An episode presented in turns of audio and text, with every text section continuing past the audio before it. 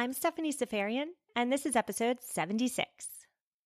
You are listening to the Sustainable Minimalist Podcast, a show about living simply and sustainably with your family. Here's your host, Stephanie Seferian. Hello there, welcome back. There's a big problem with the way the decluttering gurus advise us to declutter. That's because doing a whole house purge where you turn everything upside down creates intense anxiety and an even bigger mess. That's why I wanted to have Dionne Myhre on the show today. Dionne is a fellow blogger and a lover of all things organized. She came up with the shoebox method of decluttering, which essentially is a slow and steady approach to tackling your home's clutter problem. Her method is easy, it's for everyone, and all you need is 15 minutes a day. On today's show, Dionne is giving us the nitty gritty behind the shoebox method so that you can start decluttering in your home with just a shoebox and a little bit of grit tonight. Let's just get right into it today. Enjoy the interview. Dionne, thank you so much for coming on the show and divulging your shoebox method of decluttering. We will totally get there. But first, I just want to know who are you and what do you do? I'm the blogger at homemadeourway.com. Um, and it's where I kind of walk women through the steps of organizing. Either it's the house, time management with planners. My focus is for them to have some peace. Everything is in its place and everything is organized. And then I also am the author of 52 Weeks to an Organized Home and Life. It's an ebook now that I just came out with a couple of months ago. And I just came out with another one, which is called Tools for Managing Your Time. It's really a life, home and life organization blog. Congratulations on the two books. That's amazing. Thank you. For many of us, organization is not our things. And I'm curious as to how you found yourself interested in organization so much so that you decided to blog about it and write about it. um, well, I I've been organizing since I was 13.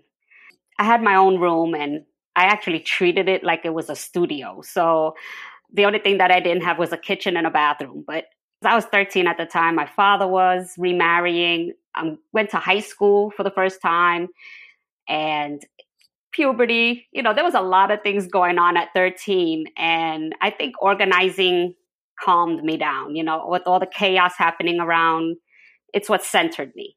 When my room was completely where I couldn't organize it anymore, I started venturing out and unfortunately, that would mean that I was organizing other people's rooms or spaces when they didn't even ask me to. So I got into a lot of trouble.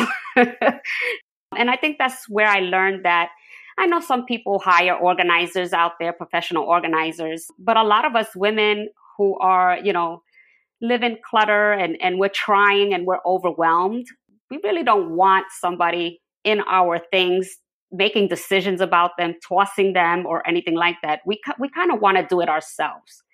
And that's how the blog emerged. They just want to know what to do. What are the steps? How can they, how can they get organized? Because not everybody can either afford an organizer and not everybody's comfortable with hiring one. Yeah. Organizers are expensive and organizing seems to be something that we assume that we can handle on our own. So the the financial costs plus the shame of having to hire one can be really daunting to a lot of people. And so what I love about your blog is that you really take the mystery out of organization and you give people so much information that's free. So thank you so much for helping those of us who are organizationally challenged.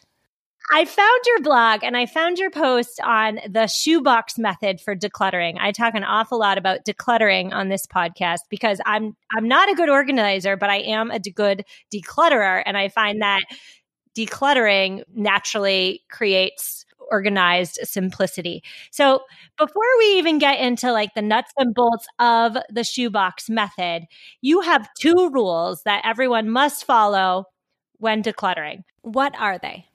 The first one is that until you are done with the shoebox method, I, I ask them to refrain from buying any frivolous items.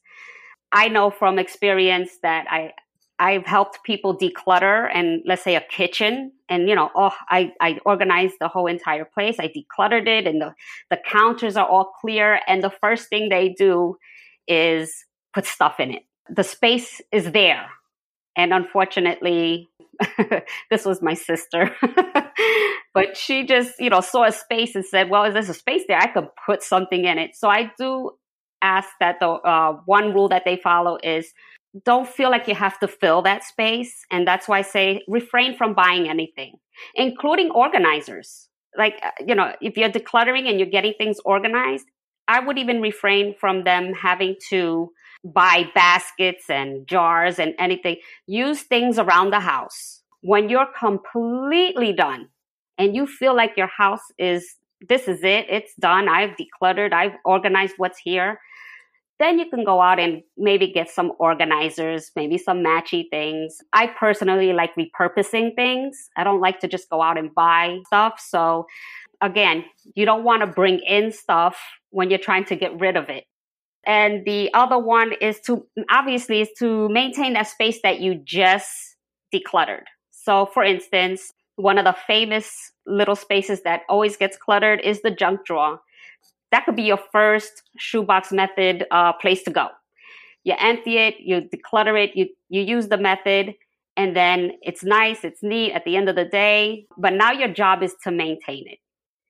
Take a minute before you do your next shoebox the next day, and then uh, make sure that that has stayed organized. Make sure it's been stayed decluttered because we don't all live alone. Some of us have spouses and kids and they can get into things and after you've just cleaned or decluttered something, it could end up decluttered. But if you stay on top of it and just take a minute to see all the places you've decluttered and make sure it's maintained, then it, it starts to snowball.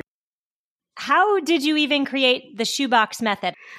Well, I knew that my boys who are not organized, I knew that they um, they they did not like to clean when I asked them to clean or to organize. They're, they're boys, they're they're young, they didn't want to do it. And then I kind of came up with a compromise, which is fill up this box with all the toys they had around and that were messy and out of place. And then they had they only had to do what was in the shoebox for the day. And when they were done, I would leave them alone. and then, you know, like children, some of the stuff came out, but at the same time, that box kept getting filled up every day. And then every day they would declutter and, and put the stuff back where it belonged. And over, over the next couple of weeks, you could see the difference uh, that was happening. And not only that, but they picked up the habit of organizing their things after they were done playing with it because they didn't want to keep doing this every day. So it was an incentive because we don't want to take the whole day to do this. And I, even I, as an organizer, as a declutterer, I, I don't want to work on something all day long. And that, that time is precious to me. Uh, you know, I would rather spend it with the family and the boys. So I told them the same thing. Just do a little at a time. Fill up a box, just deal with what's within the box, and then leave it alone till the next day. Yes, that is a big criticism of these decluttering methods that tell you the only way to declutter is to make a bigger mess you know, for some people, coming out on the other side of a big mess is really a transformative experience. But for a lot of us, making a bigger mess is just making a bigger mess. And so, what really got me excited about the shoebox method is that it's a slow and steady declutter. Like you talked about how your boys got on board with it. I really want to get into the steps. How do you do it exactly? What is the shoebox method? Basically, you take a small box, in this case, a shoebox or anything like that, and you're starting out small. So, like uh, I mentioned earlier, you might start out with something like a junk drawer. You empty it. If it doesn't fill your shoebox, guess what? You can go find a few more little items to throw in there as well. And then once you have that shoebox, you just go through it little by you know you can dump it because i think a shoebox um, the amount that can go in there is small you could kind of maybe lay it out on a table and you start to take out things that are broken, that are damaged, that are worn out, and either toss them. If you could repurpose them, wonderful. If you could recycle them, that's great. Then you want to look at things that uh, may have expired. Um, makeup expires, uh, medications, vitamins, things like that. Go ahead and throw those away properly, of course. And then you have what you're left with is what I call JICs, which is JICs, just in cases. What happens is we all, oh, well, I need this just in case. And what happens is one or two pens in your junk drawer is okay, but like seven, that's a lot of just in cases. So, you know, you want to separate those out too and put pens, you know, if you got seven pens, take five of them, put them at your desk for now, but you just need two in your junk drawer if your items shouldn't have belonged in the junk drawer to begin with, people find a lot of random things in their junk drawer, like a rubber ducky could be in there. It's like, okay, that doesn't belong in there. How about we take that to the bathroom? So what you want to do next is with what's left is whatever didn't belong in there, go ahead and um, put those in the spot that it belongs, even if that spot is messy. You know, let's say you haven't done the bathroom yet. That's okay. Just put it in there for now because when you get in there, you'll be, that will be where it belongs. And then, of course, with whatever that is left with, I mean, surely whatever's in the box is what needs to go in that junk drawer. And then you just put it in back in the junk drawer, organize it if you want with little boxes or whatever. Like I said, I repurpose little things. You can use products, um, food product boxes, you know, cereal boxes. You could cut them down, make little squares. And so if you need to have an organizer, because of course you don't want to buy any organizers, that, and that's it. You don't want to stick a sweater in there because it's, it'll be the only thing that'll fit in there. So that's not what that's for. So you want to start out uh, decluttering and then organizing smaller objects one, uh, one day at a time. The way I see it is it really is simple and it's easy and it does not have to be hard. My advice is that you fill up the shoebox, get a glass of Chardonnay, put on some Grey's Anatomy, and just put it on your lap and just sit there and maybe have a little trash can right where you're sitting so you can you could do this right there while you're watching TV. It does not have to be time consuming and you and you may hopefully it'll be enjoyable. Yeah, you had me at Chardonnay we are destined to be friends. But I love that. Like taking the stress and the gigantic weight of the task out of the equation and just all you're doing is taking what you put in a shoebox and putting where where it belongs, right? I mean, bare bones, that's all you're doing. Yeah. After about a week, you should really start to see something. You know, you should start to see things line up and you start to see the space that you actually have and it it it's motivate it's motivating you keep on because you see that it is making a difference and you know what it probably takes about 15 to 30 minutes it's it's a snap you know it's it's 2% of your day is what i call it just 2% what i hear you saying is that you might not see a great improvement or feel a dramatic decrease in stress levels after one or two shoebox sessions but stick with it after a week or even better, two weeks, if you've been working in the same room or the same area, you will see a difference. It's a slow and steady declutter. Is that mm-hmm. right? Oh, yeah, definitely. And again, it does depend on how much clutter one would have. Some people just need a little bit of straightening up, others need a lot more than that. So, if you have a room that really needs a lot of decluttering and you're using the shoebox method, give it a couple of weeks you will start to see things pick up after that and you'll start to see your spaces clear out and hopefully that'll motivate you to what is one of the other steps is graduation okay i do want to ask you about graduation but first i just want to ask where do you start i know you mentioned the junk drawer is that what you suggest gets done first if you're someone who um, has a lot of clutter and it's actually affecting your space around you, the space that you actually stay in the most. For instance, like a living room, let's say that that's your hub. That's where you spend the most of your time. And now your clutter is, is interfering with eh, your enjoyment in that room with whether it's with your family or whether it's you're watching TV or whatever it is, go to that first. Hit that room, start with the small things little by little. Again, if you do a random room that's that you don't see as often, let's say like a guest room and you start there, well, you don't spend a lot of time there. And what happens is the motivation to keep going could go away. So I say start where you want to see that difference. Start where it's bothering you, it's actually affecting you. Got it. That makes total sense. And just one more clarifying question is you mentioned earlier that you shouldn't take a day off. If you start the shoebox method, you should do it every day, 15 to 30 minutes. Why is that? Well, like I said, it's just 2%. And if you only do it for 15 minutes, that's 1% of your day. You don't want to take a day. It's almost like dieting, you know. We we really should stick to it every single day. Not saying the exercise so much, but you do want to eat well every day, you know, or else you'll never see that change happening. If you take a day off here and you take a day off there. And I'm also a big fan of, I don't know if you've read the book, uh, Keller and Papasan's book, The One Thing, where they talk about habits. And um, it takes approximately 66 days for a habit to develop. And so everybody doing the shoebox method every single day, it will become a habit. Let's talk about graduation, what it is, and how you graduate from the shoebox method.